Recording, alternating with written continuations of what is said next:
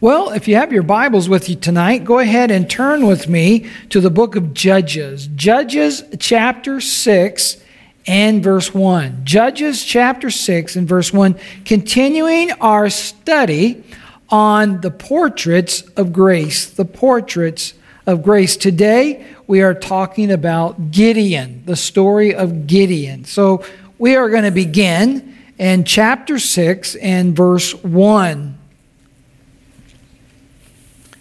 Chapter 6 and verse 1. Today, this week, Gideon, grace to build faith. Grace to build faith. If you're following along in our outline, uh, in your bulletin there, your prayer bulletin, you're welcome to follow along with that.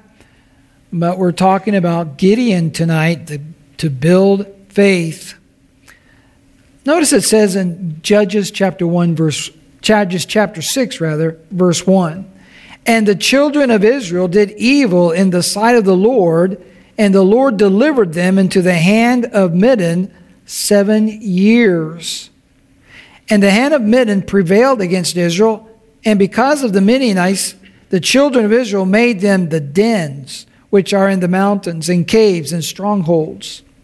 And so it was when Israel had sown that the Midianites came, and the Amalekites, and the children of the east even they came up against them. And they encamped against them and destroyed the increase of the earth till thou come unto Gaza, and left no sustenance for Israel, neither sheep, nor ox, nor ass. For they came up with their cattle and their tents, and they came as grasshoppers for multitude. For both they and their camels were without number, and they entered into the land to destroy it. And Israel was greatly impoverished because of the Midianites. And the children of Israel cried unto the Lord. In today's lesson, we learned that when we are trusting in God to give us victory, we have no reason to worry. No reason to worry. I don't know about you, but over the years, I've been uh, I've used spray paint cans of spray paint. And if you've ever used spray paint, you know the first thing you got to do is shake it, right? There's a little marble in there. They call it the pea.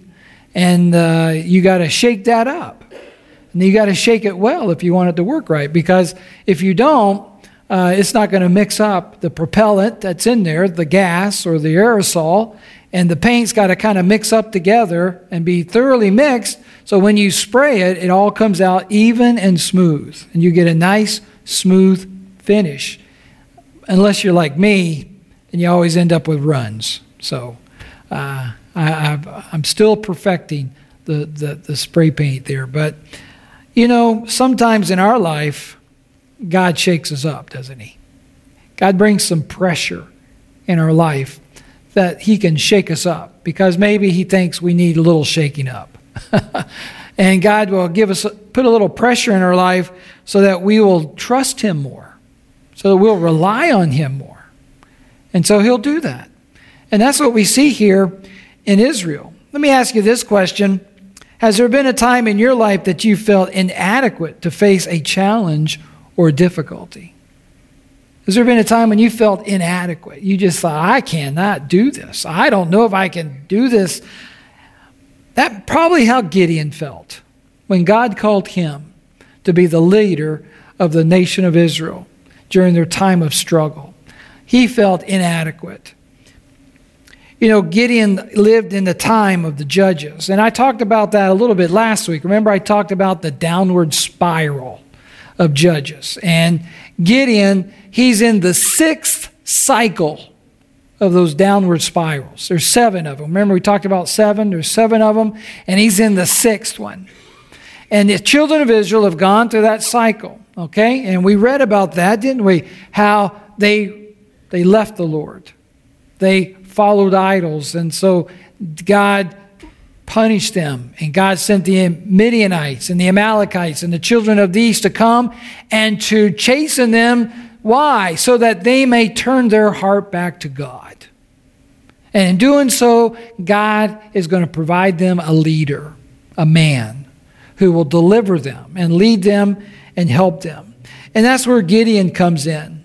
God is going to call Gideon to lead Israel, but at the time of his calling, we're going to find out he didn't really feel adequate. He felt like he was not ready.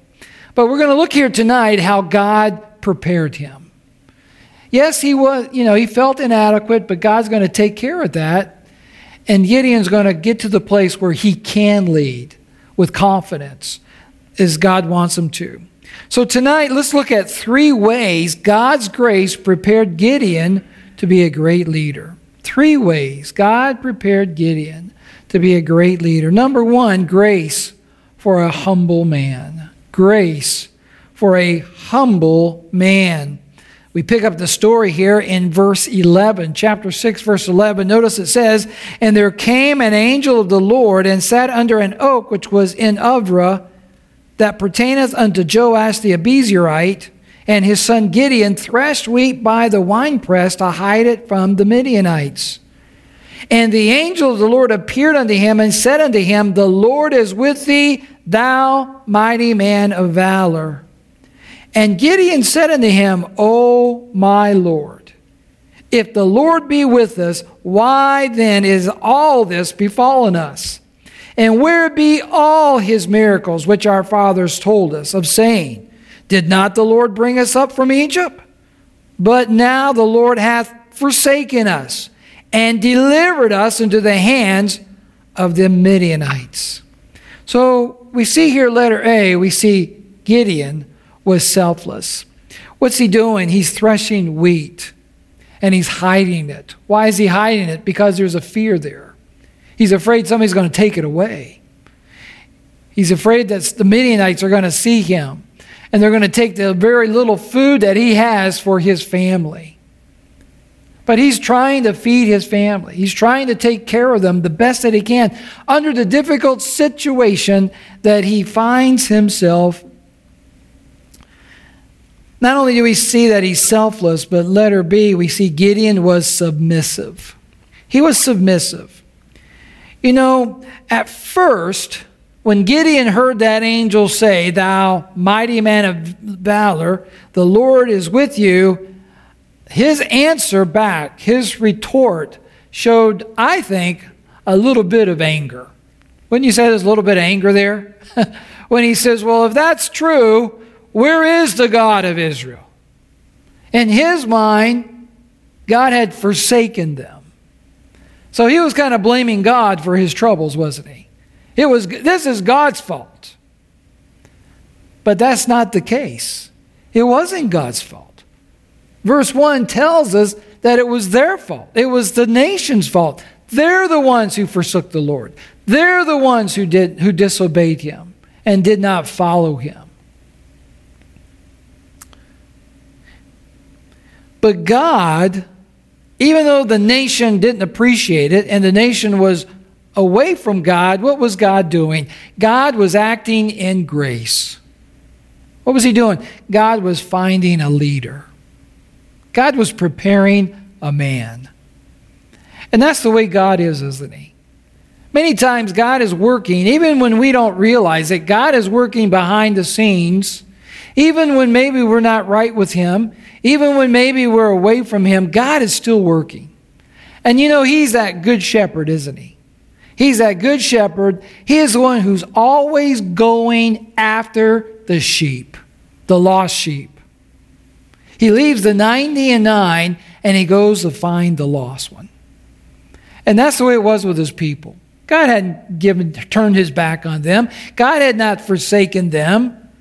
He was preparing someone to lead them and to give them the victory over their enemies. And so he found a man. At first, Gideon didn't see himself as part of the solution. He did not see it that way. He was saying, No, not me, Lord. I am not the person. But you know what? God was going to bring him to that place where he was going to be part of the solution in his life. Notice it says here in verse well, we picked up here in verse uh, 14. And the Lord looked upon him and said, Go in thy might, and thou shalt save Israel from the hand of the Midianites. Have I not sent thee? And he said unto him, O my Lord, wherewith shall I save Israel? Behold, my family is poor in Manasseh, and I am the least in my father's house. And the Lord said unto him, Surely I will be with thee, and thou shalt smite the Midianites as one man. And he said unto him, If not, if now I have found grace in thy sight, then show me a sign that thou talkest with me. So Gideon, he's a little reluctant at first, but God gives a promise of victory. Okay? He promises his presence and he promises his protection. He says, You're going to have victory. I'm going to be with you and I will protect you. And Gideon says, Okay, show me a sign. Give me some, give me some evidence. And God does. You know, 1 Corinthians chapter 12, verse 9 says, And he said unto me, Grace is sufficient for thee, for my strength is made perfect in weakness. You know, when we find ourselves in a difficult situation, or we find ourselves in an obstacle, we need to quit blaming others. Don't blame other people. So, and that's so easy to do, isn't it? Isn't that just a, and sometimes it's just a natural reaction. It's just that old flesh. That old flesh says, you know, it's just right there. It's right on the tip of our tongues. Just to say, well, it's your fault. What are we doing when we do that? well, we're blaming God because God's in control of all things. You know, when I blame my wife for my problems, who gave me my wife? God did. so blaming her, you know, I'm blaming God.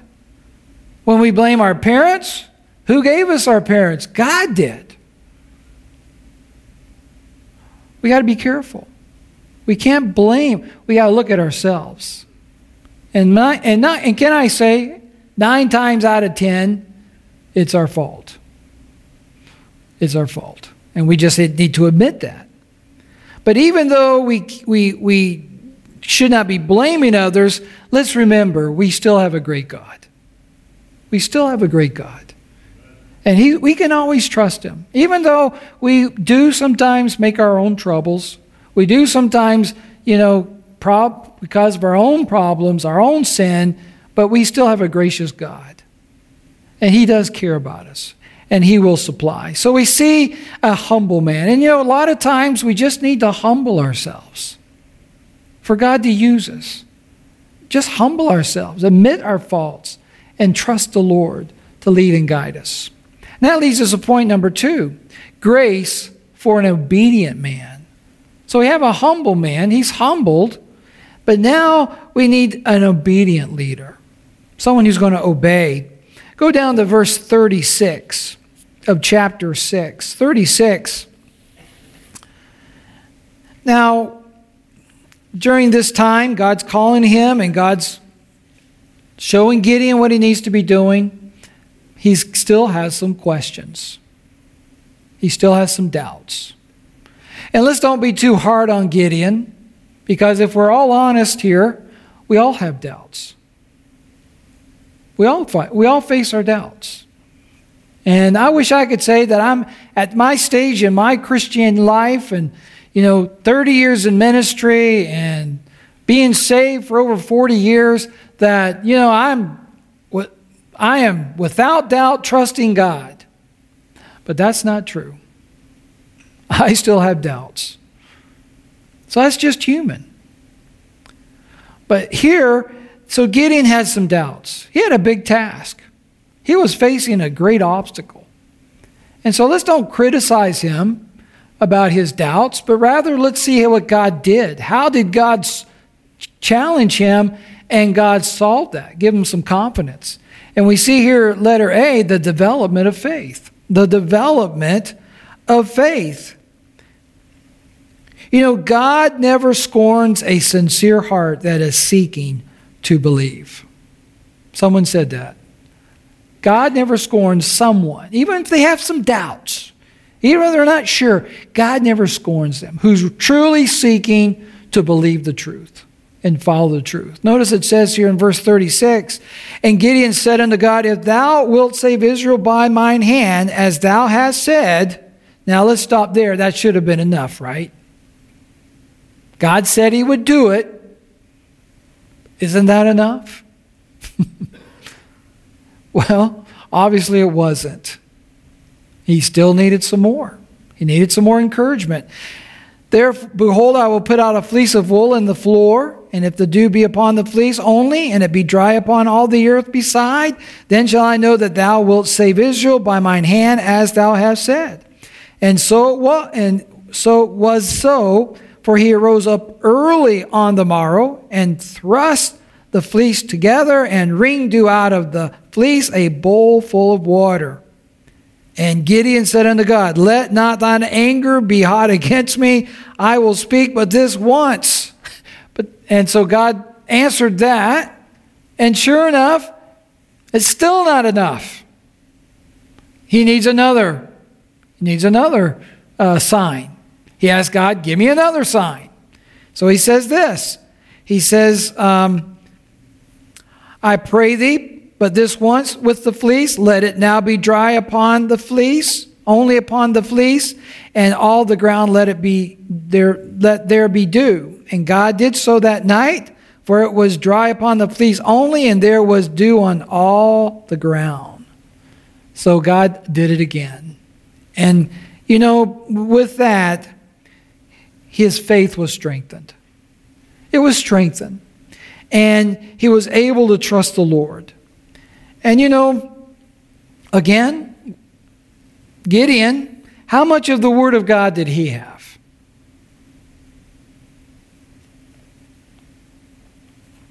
This. That's what he had. Right here. How much do we have? And really, are we any better? are we any better? Sometimes we doubt. We have all the promises of God, the complete revelation of God's word, and yet sometimes we doubt. But praise the Lord, our God is graceful, and He is patient with us, and He is willing, and He sustains us, and He gives us the confidence that we need to trust Him. And that leads us to point number. Uh, uh, so we see the development of a, this man, development of faith. Letter B, we see a display of faith. A display of faith, and you know, there's there's going to be times in our life when our faith will need to be strengthened. There's nothing wrong with that.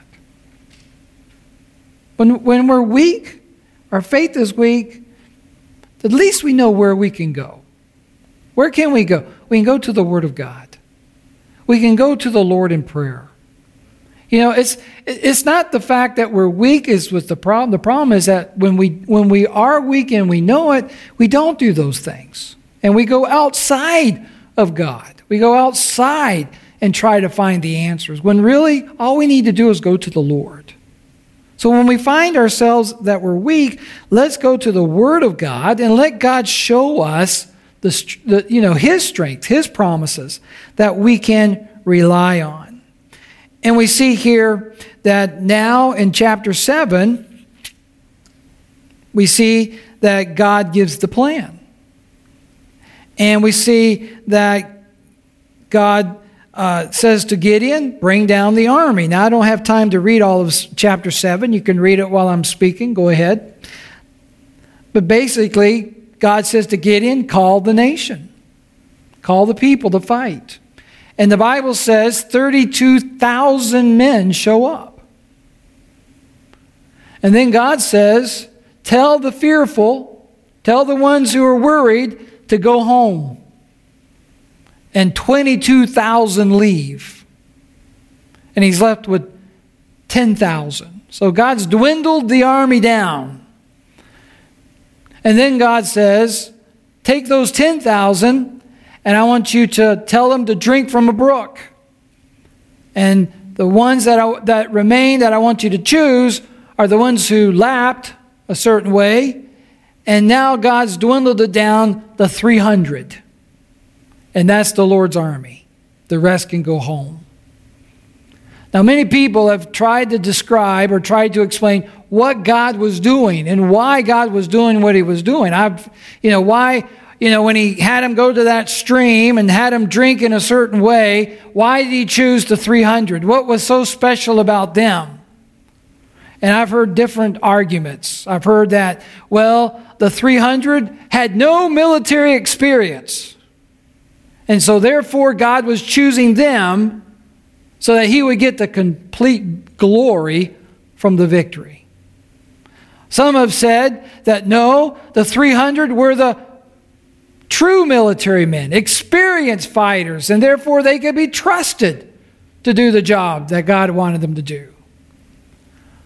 And so those two those are the two theories. I have my own theory. I think God dwindled it down to 300 because that's all God needed. He didn't need 10,000 people, he needed 300 men. And 300 men were sufficient to do the job. And so he narrowed it down. I think that's the way God is. God doesn't need a surplus like us, right? God doesn't need a, a surplus or a, he doesn't need a plan B. He doesn't need a plan C. Plan A is going to work because he's God. And so he dwindled down to 300. Now, that must have been a step of faith for Gideon. To wonder, wow, this is totally against conventional warfare. This is totally against common sense and wisdom. But yet, this is God's way. And this is what God does. And that's where Gideon had to learn to be obedient and trust the Lord. And then we find an obedient man for this and trust God's wisdom over man's wisdom. Jeremiah chapter 29, verse 11 says, For I know the thoughts that I think toward you, saith the Lord, thoughts of peace and not of evil, to give you an expected end. Simply, that verse says, God knows all things. He knows all. He knows our thoughts. He knows everything about us. He knows the future. And so, therefore, He can be trusted. We need to obey Him. And sometimes when God wants us to do things that may be unconventional to what the unsaved say or what the unsaved do, what do we do? We trust the Lord and we follow His wisdom, not the wisdom of, of those around us. And that leads us to point number three tonight grace for the faithful man. Grace for the faithful man. And we see letter A, a clear plan. A clear plan. The weapons God chose were, again, unconventional for warfare. God said to them, Give every man a ram's horn or a trumpet.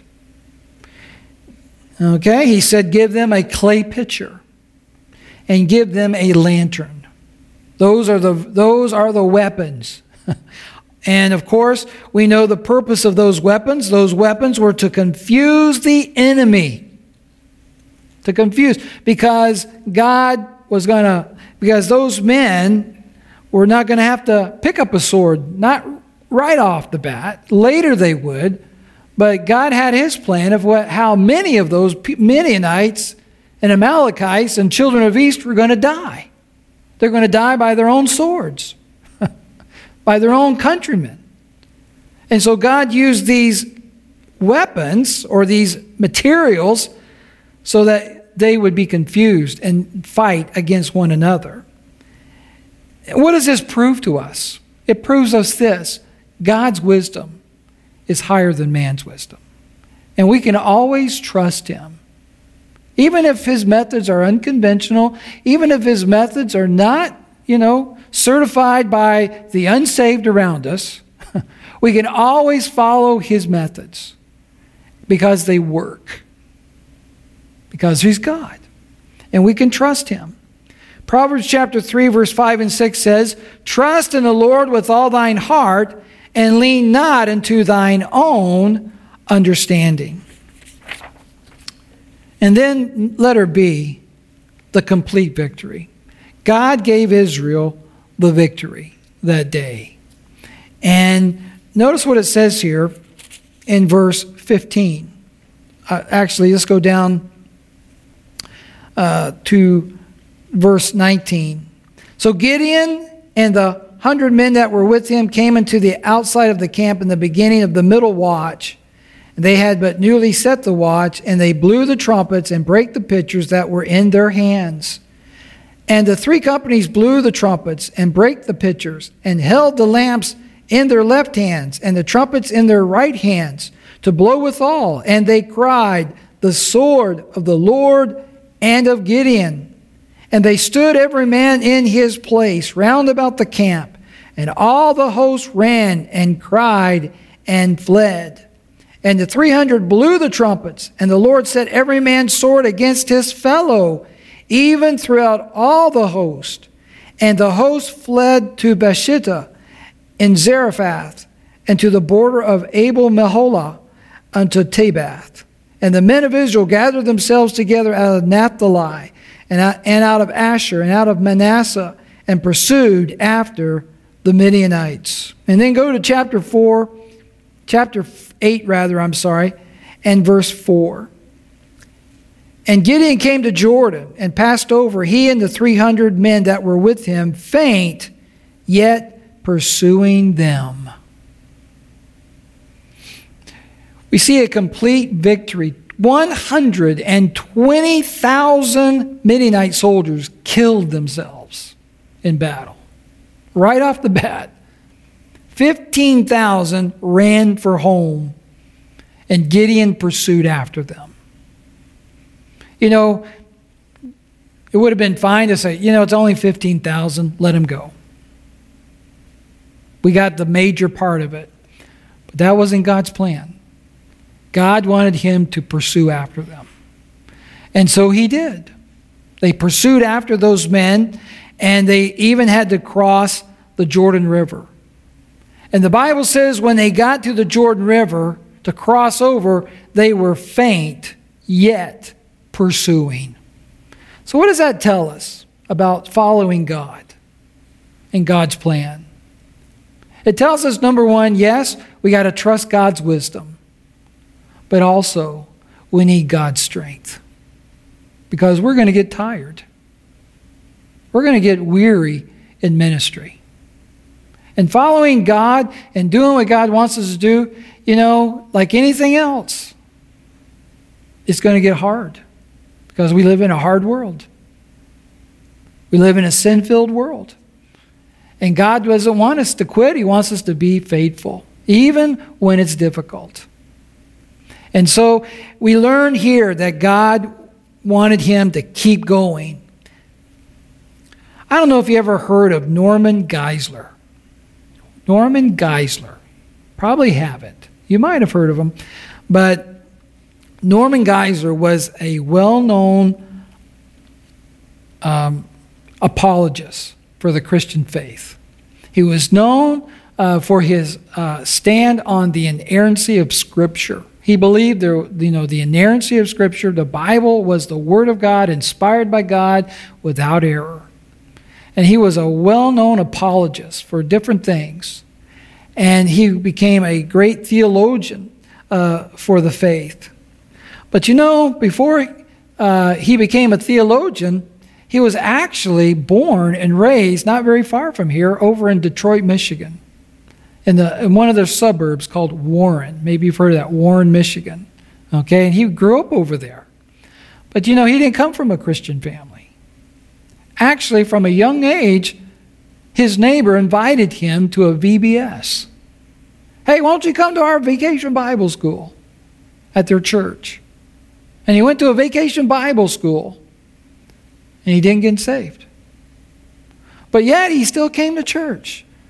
And they picked him up on the bus through all those years, you know, those elementary school years, and then those junior school years, and then those high school years, they kept picking him up and picking him up and bringing him to church. And finally, when he was a senior in high school, Norman Geisler got saved and went on to be a great believer, a great, a great servant of the Lord, a great theologian, apologist for Christ. You know, somebody had to be faithful for that to happen. Somebody had to say, you know what? We picked this kid up for years. He's still not saved. When is that kid going to get saved? But they kept at it, they didn't quit. That's what God can do when we're faithful. That's what God can do.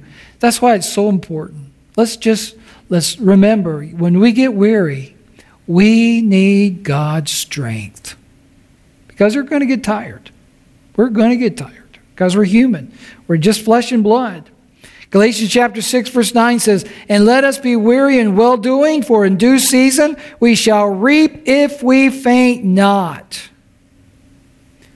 Don't look at the physical results sometimes. Sometimes you may see no results in what you're doing for the Lord. Sometimes you may go through a time where God's not answering your prayer. And that's difficult. That's hard. There may go through a time where you don't see God working like you thought He would be. But you know what? God doesn't always work on the outside. Sometimes He works on the inside, behind the scenes. And it takes time. And we got to allow God to do His work. So never judge what you're doing because of the outside. Trust God that He's working spiritually. So, in conclusion, here tonight, as we finish our study on Gideon, God is still looking for men and women who will be humble, obedient, and faithful. So, what are some of the lessons we learned here this evening? Well, we learned the importance of being faithful in the little things. Let's be faithful in the little things of our Christian life. Those little things that we think, well, they don't really matter. Hey, well, they matter to God. Two, let's be humble, obedient, and faithful so God can use us. And then God's plans are far greater than our own. Just trust the Lord. Follow His plan, follow His word, and God will do great things.